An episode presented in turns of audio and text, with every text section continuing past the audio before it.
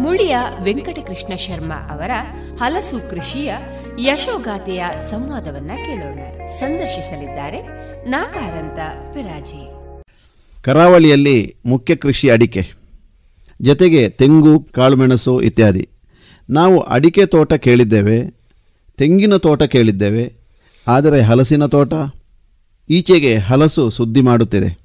ಅಡುಗೆ ಮನೆಯಲ್ಲಿ ಸದ್ದಾಗುತ್ತಿದೆ. ಊಟದ ಬಟ್ಟಲಿನಲ್ಲಿ ಸ್ಥಾನ ಪಡೆದಿದೆ.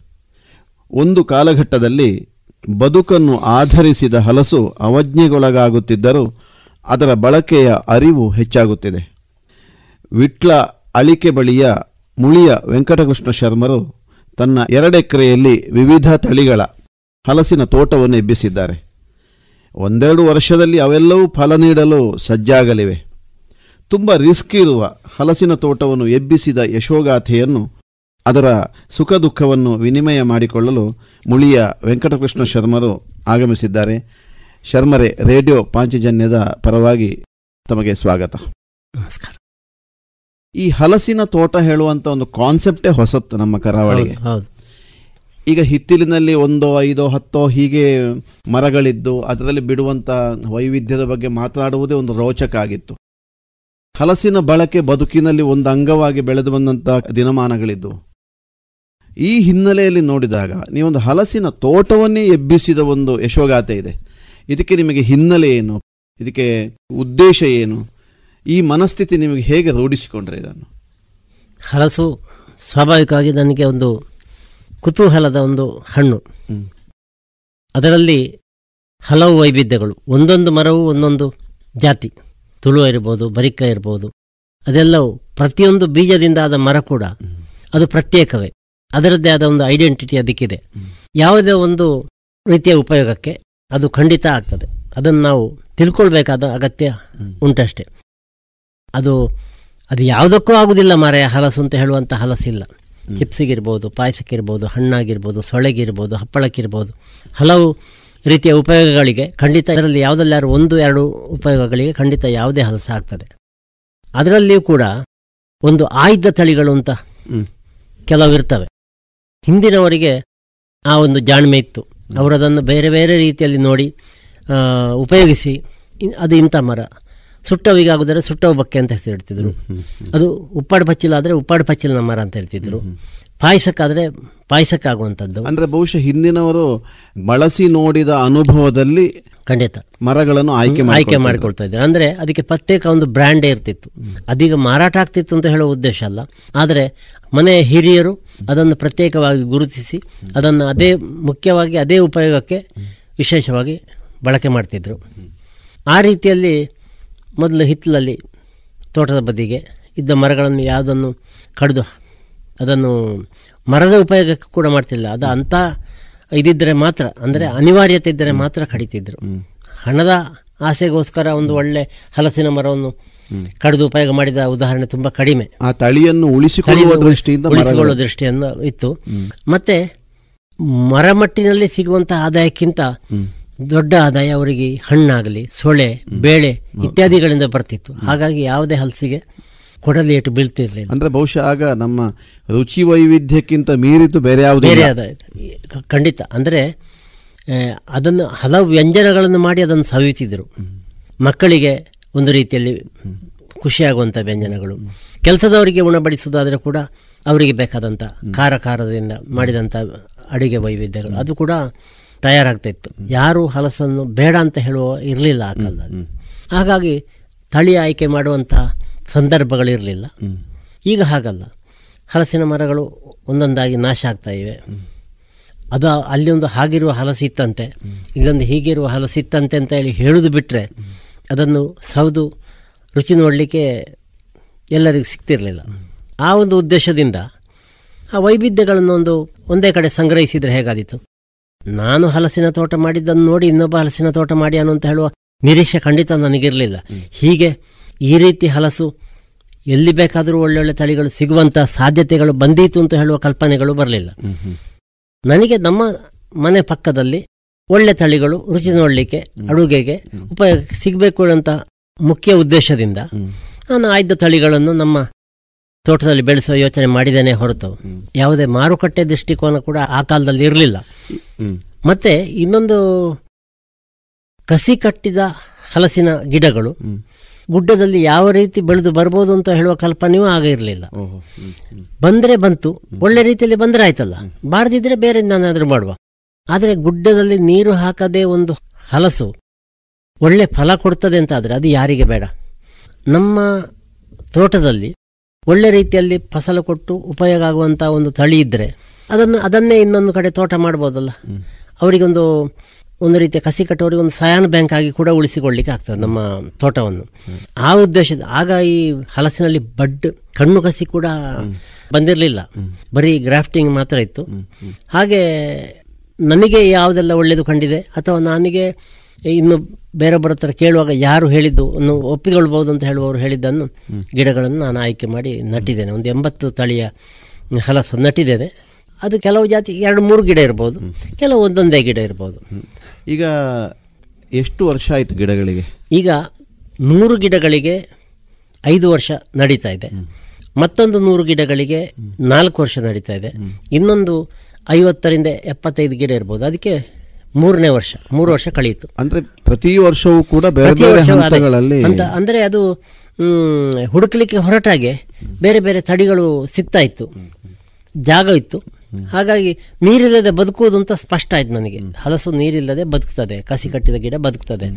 ಕಾಯಿ ಬಿಡ್ತದೆ ಅಂತ ಹೇಳೋದನ್ನು ನಾನು ಬೇರೆ ಬೇರೆ ಕಡೆ ಕಸಿ ಕಟ್ಟಿದ ಮರಗಳನ್ನು ನೋಡಿ ಪಡ್ಕೊಂಡೆ. ಆದರೆ ತೋಟ ಎಬ್ಬಿಸಲಿಕ್ಕೆ ಧೈರ್ಯ ಮಾಡಿದ್ದು ಗುಡ್ಡದಲ್ಲಿ ಬರಬಹುದು ಅಂತ ಹೇಳುವ ಧೈರ್ಯ ಆದ ಮೇಲೆ ನಾನು ಮತ್ತೊಂದು ನೂರು ಗಿಡ ಹಾಗೆ ಮಾಡಿದೆ. ಈ ಹಲಸಿನ ತೋಟವನ್ನು ಎಬ್ಬಿಸಿದ ಅನುಭವದಲ್ಲಿ ಈ ಗಿಡ ನೆಡುವಲ್ಲಿಂದ ಆರೈಕೆಗಳು ಹೇಗೆ?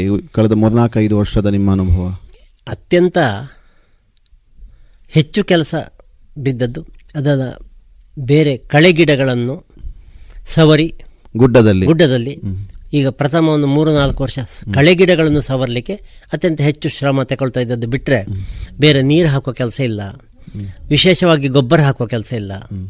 ಮತ್ತೆ ಔಷಧಿಯ ಸಿಂಪರಣೆ ಎಂಥದ್ದು ಇಲ್ಲ. ಬರೀ ಬುಡಕ್ಕೆ ನಮ್ಮಲ್ಲಿ ಕಾಯಿ ಸುಲಿದು ಕಾಯಿ ಸಿಪ್ಪೆ ಉಳಿದದನ್ನು ತಂದು ಬುಡಕ್ಕೆ ಮುಚ್ಚಿ ಬಿಡುವುದು ಬಿಟ್ಟರೆ ನಾವು ಬೇರೆ ಬೇರೆ ಅಂತ ಕೆಲಸ ಮಾಡಲಿಲ್ಲ ಅದಕ್ಕೆ. ಗೊಬ್ಬರ ವಿಶೇಷ ಹಾಕಲಿಲ್ಲ. ನಡುವಾಗ ಸ್ವಲ್ಪ ಗೊಬ್ಬರ ಸಾವಯವ ಗೊಬ್ಬರ ಹಾಕಿದ್ದು ಬಿಟ್ಟರೆ ಮತ್ತೆ ಅದನ್ನು ಸವರುವುದಾಗಲಿ ಪ್ರೂನಿಂಗ್ ಮಾಡೋದಾಗಲಿ ಎಂಥದ್ದು ಮಾಡಲಿಲ್ಲ. ಅದು ಸ್ವಾಭಾವಿಕವಾಗಿ ಏನು ಬೆಳೆದಿದೆ ಅದನ್ನಷ್ಟೇ ಮಾಡಿದ್ದು ಬಿಟ್ಟರೆ ಬೇಸಿಗೆಯಲ್ಲಿ ನೀರಾವರಿ ಬೇಸಿಗೆಯಲ್ಲಿ ನೀರಾವರಿಯ ವ್ಯವಸ್ಥೆ ಅಲ್ಲಿ ಇಲ್ಲ. ಅದಕ್ಕೋಸ್ಕರ ನೀರಾವರಿ ಉಂಟು ಅಂತಾದರೆ ನಾನು ಬೇರೆ ಎಂತ ಆದರೂ ಕೃಷಿ ಮಾಡ್ತಿದ್ದೆ ಅನ್ನೋ ಗೊತ್ತಿಲ್ಲ. ಆದರೆ ಹಲಸಿನ ಆಸಕ್ತಿಯಿಂದ ಮತ್ತೆ ಈ ಕಸಿ ಕಟ್ಟಿದ ಗಿಡಗಳು ಯಾವ ರೀತಿ ಗುಡ್ಡದಲ್ಲಿ ಫಸಲು ಕೊಡ್ಬೋದು ಅಂತ ಹೇಳುವ ಒಂದು ಕುತೂಹಲ. ಅಂದ್ರೆ ನಿಮ್ಮ ಅನುಭವದಲ್ಲಿ ಈಗ ಗುಡ್ಡದಲ್ಲಿ ನೆಟ್ಟ ಈ ಸಸಿಗಳು ಬೇಸಿಗೆಯನ್ನು ಕೂಡ ತಡೆದುಕೊಳ್ಳುತ್ತದೆ ಹಾಗಾದ್ರೆ? ಬೇಸಿಗೆ ತಗೊಳ್ಳಿಕ್ಕೆ ಸಾಮರ್ಥ್ಯ ಉಂಟು ಸಾಮರ್ಥ್ಯ ಉಂಟು. ನಮ್ಮದು ಇಳಿಜಾರು ಗುಡ್ಡ ಮತ್ತೆ ತೆಂಕು ಬದಿಯಿಂದ ಬಡಗು ಬದಿಗೆ ಇಳಿಜಾರು. ಹಾಗಾಗಿ ತೆಂಕು ಬದಿಯ ಬಿಸಿಲು ದೊಡ್ಡ ತೊಂದರೆ ಕೊಡುವುದಿಲ್ಲ ನಮ್ಮ ತೋಟಕ್ಕೆ. ಮತ್ತೆ ಟೆರೆಸ್ ಮಾಡಿದ್ದೇವೆ. ರಬ್ಬರಿಗೆ ಯಾವ ರೀತಿ ಟೆರೆಸ್ ಮಾಡ್ತೇವೆ? ಅದೇ ರೀತಿ ಟೈರಸನ್ನು ಇದಕ್ಕೆ ಮಾಡಿದ್ದೇವೆ. ಮತ್ತೆ ಇನ್ನೊಂದು ಪ್ರಯೋಜನ ಏನು ಅಂದರೆ ಗುಡ್ಡಕ್ಕೆ ಬಿದ್ದ ನೀರು ಎಲ್ಲಿಯೂ ಹರಿದು ಹೋಗ್ಲಿಕ್ಕೆ ಅಂತಿಲ್ಲ ಅದು ಭೂಮಿಗೆ ಇಂಗ್ತದೆ ಅದು ಕೂಡ ಒಂದು ಹೆಚ್ಚು ಪ್ರಯೋಜನ ಆಗಿದೆ.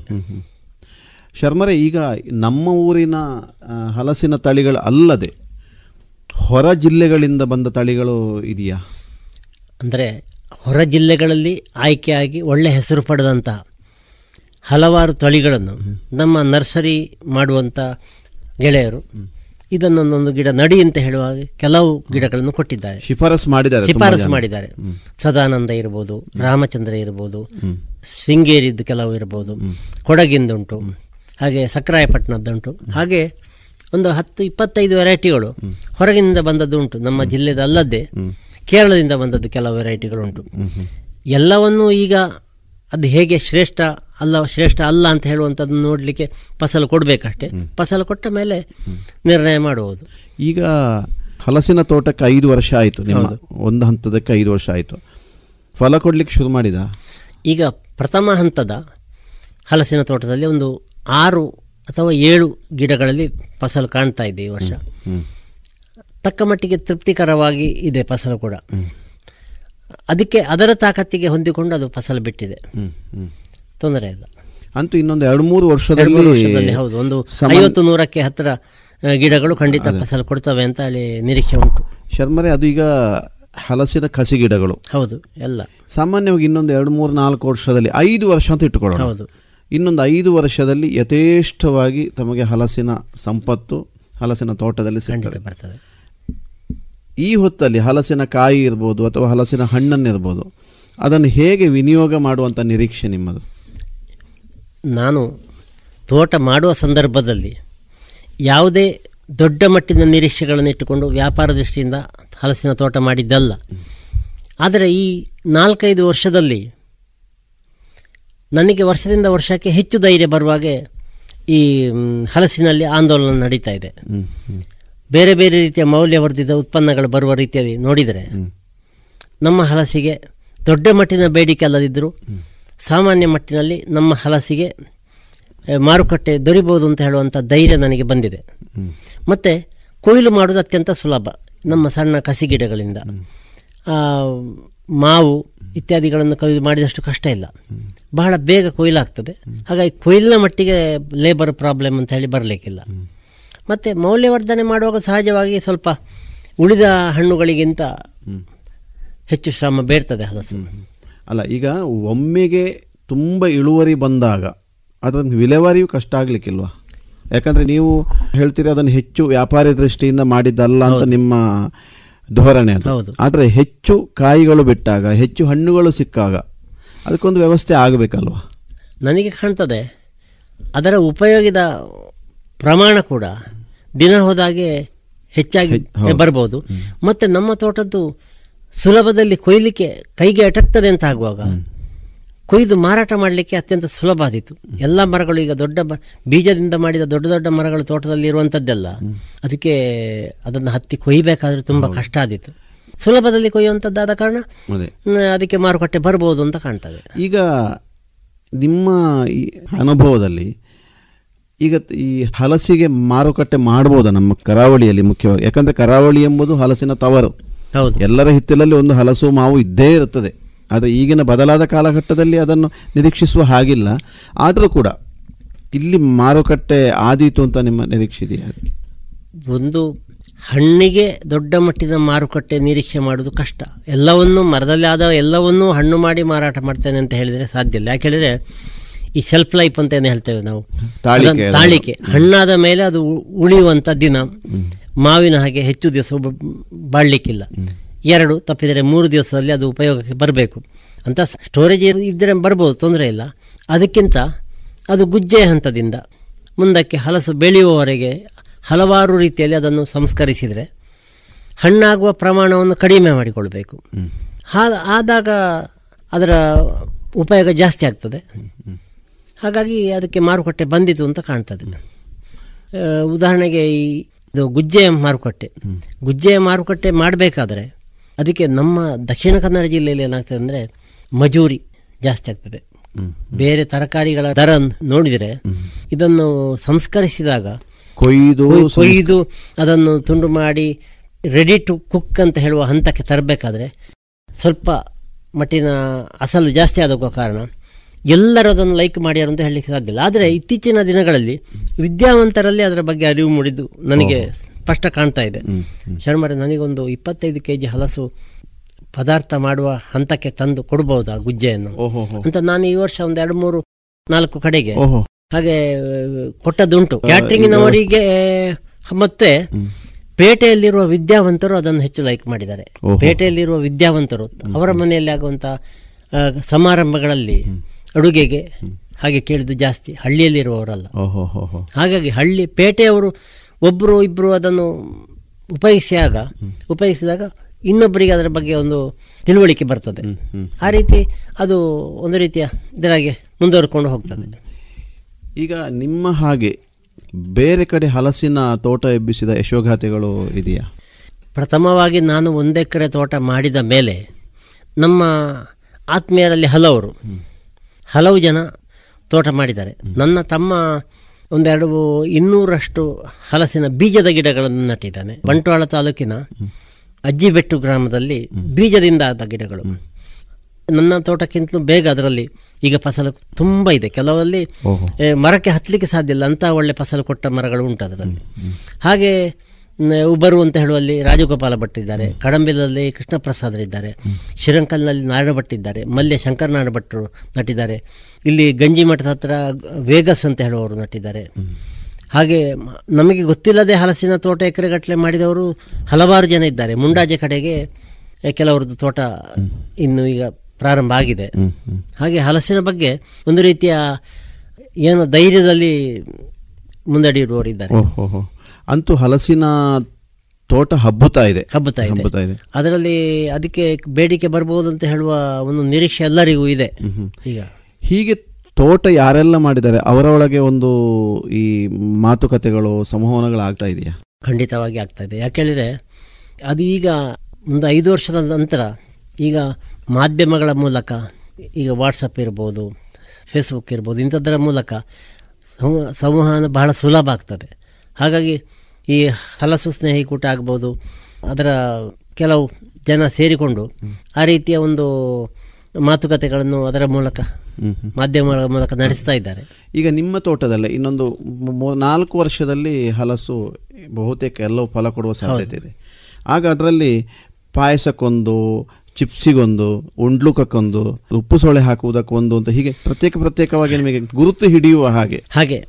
ಮಾಡುವ ವ್ಯವಸ್ಥೆ ವ್ಯವಸ್ಥೆಗಳು ಮಾಡಬೇಕು ಅಂತ ಉಂಟು. ಅಂದರೆ ಈಗ ಪ್ರಕೃತ ಅದನ್ನು ಈಗ ಸರಿಯಾದ ಫಸಲು ಬಂದ ಮೇಲೆ ಆ ಉದ್ದೇಶಕ್ಕೆ ಹೊರಡುವ ಏರ್ಪಾಡಿನಲ್ಲಿ ಇದ್ದೇನೆ. ಯಾರೋ ಒಬ್ಬ ಗ್ರಾಹಕರಿಗೆ ಈಗ ಉಪ್ಪು ಸೋಳೆ ಹಾಕುವುದಕ್ಕೆ ಒಂದು ಒಳ್ಳೆ ವೆರೈಟಿ ಬೇಕು. ಅದು ಅವರಿಗೆ ಸಿಗ್ತಾ ಇಲ್ಲ. ಶರ್ಮರಲ್ಲಿ ಸಿಗ್ತದೆ ಅಂತ ಆದಾಗ ನಿಮ್ಮಲ್ಲಿಗೆ ಬಂದಾಗ ಹೌದು. ಹಾಗೆ ಕೊಡುವಂತ ವ್ಯವಸ್ಥೆ ಖಂಡಿತ ಖಂಡಿತ ಮಾಡ್ಬೋದು. ಯಾಕೆ ಹೇಳಿದರೆ ಮತ್ತೆ ಅದನ್ನು ಉಪ್ಪು ಸೊಳೆ ಹಾಕುವ ಹಂತಕ್ಕೆ ತರಬೇಕಾದ್ರೆ ಸ್ವಲ್ಪ ಕೆಲಸಗಳು ಜಾಸ್ತಿ ಇರ್ತದೆ. ಅಥವಾ ಉಪ್ಪು ಸೊಳ್ಳೆ ಹಾಕಲಿಕ್ಕೆ ಬೇಕಾಗಿ ನಾನು ಸೊಳ್ಳೆಗಳನ್ನು ಸೊಳ್ಳೆ ಬಿಡಿಸಿ ಕೊಡುವ ವ್ಯವಸ್ಥೆ ಮಾಡಲಿಕ್ಕೂ ಸಾಕು ಹೇಳಲಿಕ್ಕೆ ಬರೋದಿಲ್ಲ. ಶರ್ಮ ಈಗ ಮಾರುಕಟ್ಟೆ ಅಂತ ಬಂದಾಗ ಈಗ ಈ ನೀವು ಹೇಳಿದಾಗೆ ಇನ್ನು ಮಾರುಕಟ್ಟೆ ವ್ಯವಸ್ಥೆಗಳು ಆಗಬೇಕಷ್ಟೇ. ಹೌದು. ಈ ಹಿಂದೆ ಏನಾದ್ರು ಹಲಸಿಗೆ ಮಾರುಕಟ್ಟೆ ಮಾಡಿದಂಥ ಉದಾಹರಣೆಗಳು ಏನಾದ್ರು ಇದೆಯಾ? ನಾಲ್ಕೈದು ವರ್ಷ ಮೊದಲು ನ್ಯಾಚುರಲ್ ಐಸ್ ಕ್ರೀಮ್ನ ರಘುನಂದನ್ ಕಾಮತ್ ಅಂತ ಹೇಳುವವರು. ನ್ಯಾಚುರಲ್ ಐಸ್ ಕ್ರೀಮ್ ಅಂತ ಹೇಳಿದ ಕೂಡಲೇ ಅದು ಅಂತಾರಾಷ್ಟ್ರೀಯ ಮಟ್ಟದಲ್ಲಿ ಹೆಸರುವಾಸಿ ಹೌದು. ಐಸ್ ಕ್ರೀಮ್ ಹೌದು ಹೌದು. ದಕ್ಷಿಣ ಕನ್ನಡ ಮೂಲದ ಮುಂಬೈಯಲ್ಲಿರುವಂತಹ ಒಂದು ಸಂಸ್ಥೆ. ಅವರ ಬ್ರಾಂಚ್ ನಮ್ಮ ಮಂಗಳೂರಿನಲ್ಲಿದೆ. ಅವರು ಹಲಸಿನ ಹಣ್ಣು ಸಿಗ್ಬೋದಾ ಕರಾವಳಿಯದ್ದು ಅಂತ ಹೇಳಿ ಹೇಳೋ ಬೇಡಿಕೆ ಇಟ್ಟಿದ್ದರು.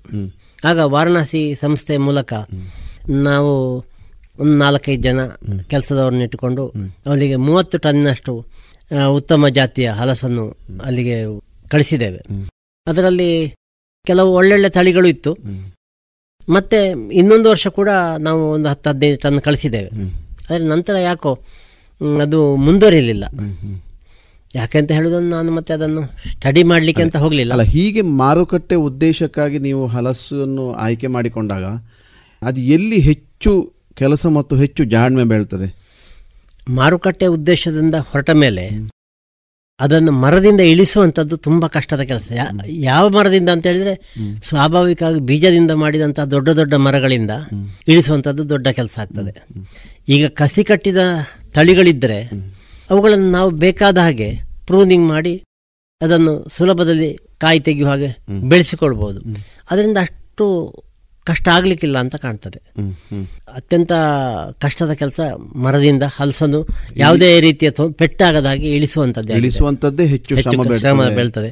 ಅದಕ್ಕೆ ತುಂಬ ಅಸಲಾಗ ಅಂದ್ರೆ ಆ ಜಾಣ್ಮೆಯ ಕೆಲಸಗಾರರ ಸಂಖ್ಯೆ ಕಡಿಮೆ ಇದೆ.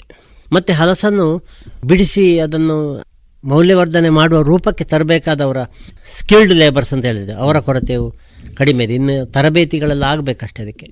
ನಮ್ಮ ಊರಿನಲ್ಲಿ ಆಗಲಿಲ್ಲ ಇಷ್ಟವರೆಗೆ. ಆದರೆ ಆದರೆ ಸ್ವಲ್ಪವೂ ನಷ್ಟ ಆಗದಾಗೆ. ಈಗ ಈಗ ಎಲ್ಲ ಕಡೆ ಹಲಸಿನ ತೋಟಗಳನ್ನು ಎಬ್ಬಿಸಿದ ಯಶೋ ಇದೆ ಇನ್ನಷ್ಟು ತೋಟ ಎಬ್ಬಿಸುವ ಇನ್ನಷ್ಟು ಹಲಸಿನ ಗಿಡ ತಮ್ಮ ಹಿತ್ತಲಲ್ಲಿ ನೆಡುವಂತ ಒಂದು ಮನಸ್ಥಿತಿ ಹೆಚ್ಚಾಗ್ತಾ ಇದೆಯಾ? ನಮ್ಮ ನೇರ ಹತ್ತಿರದ ಪ್ರದೇಶಗಳಲ್ಲೆಲ್ಲದಿದ್ದರೂ ಥ್ರೂಔಟ್ ಅಂತ ಹೇಳಿ ನೋಡಿದರೆ ಹಲಸಿನ ನರ್ಸರಿಗಳಿಂದ ಗಿಡಗಳನ್ನು ತೆಗೆದುಕೊಂಡು ಹೋಗುವವರ ಸಂಖ್ಯೆ ಜಾಸ್ತಿ ಆಗ್ತಾ ಇದೆ. ಅದು ಒಂದು ಸಣ್ಣ ಪ್ರದೇಶಕ್ಕೆ ಸೀಮಿತವಾಗಿಲ್ಲ. ಹೌದು ಇಡೀ ಕರ್ನಾಟಕ ಮತ್ತು ಕೇರಳ ರಾಜ್ಯದಲ್ಲಿ ಅತ್ಯಂತ ಜಾಸ್ತಿ ಹಬ್ಬುತ್ತಾ ಇದೆ ಅಂತ ಕಾಣ್ತದೆ. ಬಹುಶಃ ಹಲಸಿನ ಬಳಕೆ ಕೇರಳದಲ್ಲಿ ಜಾಸ್ತಿ ಬಳಕೆ ಇದೆ ಸರ್. ಖಂಡಿತವಾಗಿ. ಕೇರಳದಲ್ಲಿ ನಿರ್ದಿಷ್ಟ ಯಾವುದೇ ಕೃಷಿ ಇದ್ದರೂ ಕೂಡ ಅದರ ದರದ ಏರಿಳಿತದಿಂದಾಗಿ ರೈತರು ಕಂಗಾಲಾದಾಗ ಯಾವುದಾದ್ರೂ ಇನ್ನೊಂದು ಮಾರುಕಟ್ಟೆಯನ್ನು ಬೆಳೆಸಲಿಕ್ಕೆ ಅವರು ನೋಡ್ತಾ ಇರ್ತಾರೆ. ಈಗ ರಬ್ಬರ್ ಧಾರಣೆ ಕುಸಿತ ಕಂಡ ಕೂಡಲೇ ಅವರು ಇನ್ನೊಂದು ಕೃಷಿಯನ್ನು ಅವಲಂಬಿಸುವುದು ಅನಿವಾರ್ಯ ಆಗ್ತದೆ ಅವರಿಗೆ. ಶರ್ಮಣ್ಣ ಈ ಹಲಸಿನ ಮೇಳಗಳು ಈ ಹಲಸಿನ ವಿಸ್ತರಣೆಗೆ ಮತ್ತು ಹಲಸಿನ ಮೌಲ್ಯವರ್ಧನೆಯ ಕಾಯಕಕ್ಕೆ ಹೆಚ್ಚು ಸಪೋರ್ಟಿವ್ ಆಗಿ ನಿಂತಿದೆ ಅಂತ ಹೇಳ್ತೀರಾ? ಈಗಲೂ ಕೂಡ ಹಲಸು ಮೇಳ ಎರಡು ಮೂರು ನಮ್ಮ ಕೂಟದ ಮೂಲಕ ಮಾಡಿದ್ದಾದರೂ ಕೂಡ ಹಲಸು ಸ್ನೇಹಿ ಸ್ನೇಹಿಕೂಟದ ಮೂಲಕ. ಮಾಡಿದ್ದಾದರೂ ಕೂಡ ನಾನು ಎಲ್ಲಿಯಾದರೂ ಹೋದ ಕೂಡಲೇ ಈ ವರ್ಷ ಹಲಸು ಮೇಳ ಉಂಟು ಅಂತ ಕೇಳ್ತಾರೆ ಅಂತ ಬಿಟ್ಟರೆ ನಾವು ಕೂಟದ ಮೂಲಕ ಮಾಡಿದ ಇತರ ಮಾವಿಗೆ ಸಂಬಂಧಪಟ್ಟದ್ದಿರ್ಬೋದು ಸೊಪ್ಪು ಗಡ್ಡೆ ಇಂಥ ತರಕಾರಿಗಳಿಗೆ ಸಂಬಂಧಪಟ್ಟದ್ದು ಇರ್ಬೋದು ಅದರ ವಿಷಯ ಮಾತಾಡೋದಿಲ್ಲ ಹಲಸು ಮೇಳ ಮಾಡಿದ್ದು ಮಾತ್ರ ಅತ್ಯಂತ ಯಶಸ್ವಿಯಾಗಿದೆ ಮತ್ತು ಅದಕ್ಕೆ ಹೆಸರು ಬಂದಿದೆ. ಆಗ ಈಗಲೂ ಕೇಳಿದು ಹಲಸು ಮೇಳ ಉಂಟಾ ಅಂತ ಬಿಟ್ಟರೆ ಜನರ ಮನಸ್ಸಿನಲ್ಲಿ ಅದು ನಾಟಿ ನಿಂತಿದೆ.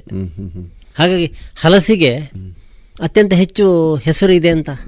ಅದರಿಂದ ತಿಳ್ಕೊಳ್ಬೋದು. ಶರ್ಮರ ಇಷ್ಟು ಹೊತ್ತು ತಾವು ಹಲಸಿನ ತೋಟವನ್ನು ಎಬ್ಬಿಸಿದಂತಹ ಕತೆಗೆ ನಾವೆಲ್ಲ ಕಿವಿಯಾಗಿದ್ದೇವೆ. ಬಹಳ ಅಪರೂಪದ್ದು ಕರಾವಳಿಗೆ. ಅಡಿಕೆ ಕಾಳು ಮೆಣಸಿನ ಮಧ್ಯೆ ಒಂದು ಹಲಸಿನ ತೋಟವನ್ನೇ ಎಬ್ಬಿಸಿರೋದು. ಮತ್ತು ಅದು ಒಂದಷ್ಟು ಹಬ್ಬುತ್ತಾ ಇರುವುದು. ಭವಿಷ್ಯಕ್ಕೊಂದು ಇದೊಂದು ಕರೆಯೂ ಹೌದು ಇದು. ಬದಲಾದ ಕಾಲಘಟ್ಟದಲ್ಲಿ ತರಕಾರಿಗಳು ಇನ್ನೊಂದು ಮತ್ತೊಂದು ಎಲ್ಲವೂ ನಿರ್ವಿಷ ಆಗ್ತಾ ಇರುವಂಥ ಈ ಹೊತ್ತಿನಲ್ಲಿ ಯಾವುದೇ ವಿಷ ಇಲ್ಲದ ಒಂದು ತರಕಾರಿಯಾಗಿ ವಿಷ ಇಲ್ಲದ ಹಣ್ಣಾಗಿ ವಿಷ ಇಲ್ಲದ ಒಂದು ಅಡುಗೆಯ ಸಂಪನ್ಮೂಲವಾಗಿ ಹಲಸು ಬೆಳೀತಾ ಬರ್ತಾ ಇರೋದು ನಿಜಕ್ಕೊಂದು ಸಂತೋಷದ ವಿಷಯ. ನಿಮ್ಮ ಈ ಸಂದೇಶ ನಮ್ಮ ಒಂದಷ್ಟು ಯುವ ಕೃಷಿಕರಿಗೆ ಮಾರ್ಗದರ್ಶನ ಆಗಬಹುದು ಅಂತ ನಮ್ಮ ನಿರೀಕ್ಷೆ. ರೇಡಿಯೋ ಪಾಂಚಜನ್ಯದ ಪರವಾಗಿ ತಮಗೆ ಧನ್ಯವಾದಗಳನ್ನು ಸಮರ್ಪಿಸ್ತೇನೆ. ಇದುವರೆಗೆ ಮುಳಿಯ ವೆಂಕಟಕೃಷ್ಣ ಶರ್ಮಾ ಅವರ ಹಲಸು ಕೃಷಿಯ ಯಶೋಗಾಥೆಯ ಸಂವಾದವನ್ನ ಕೇಳಿದಿರಿ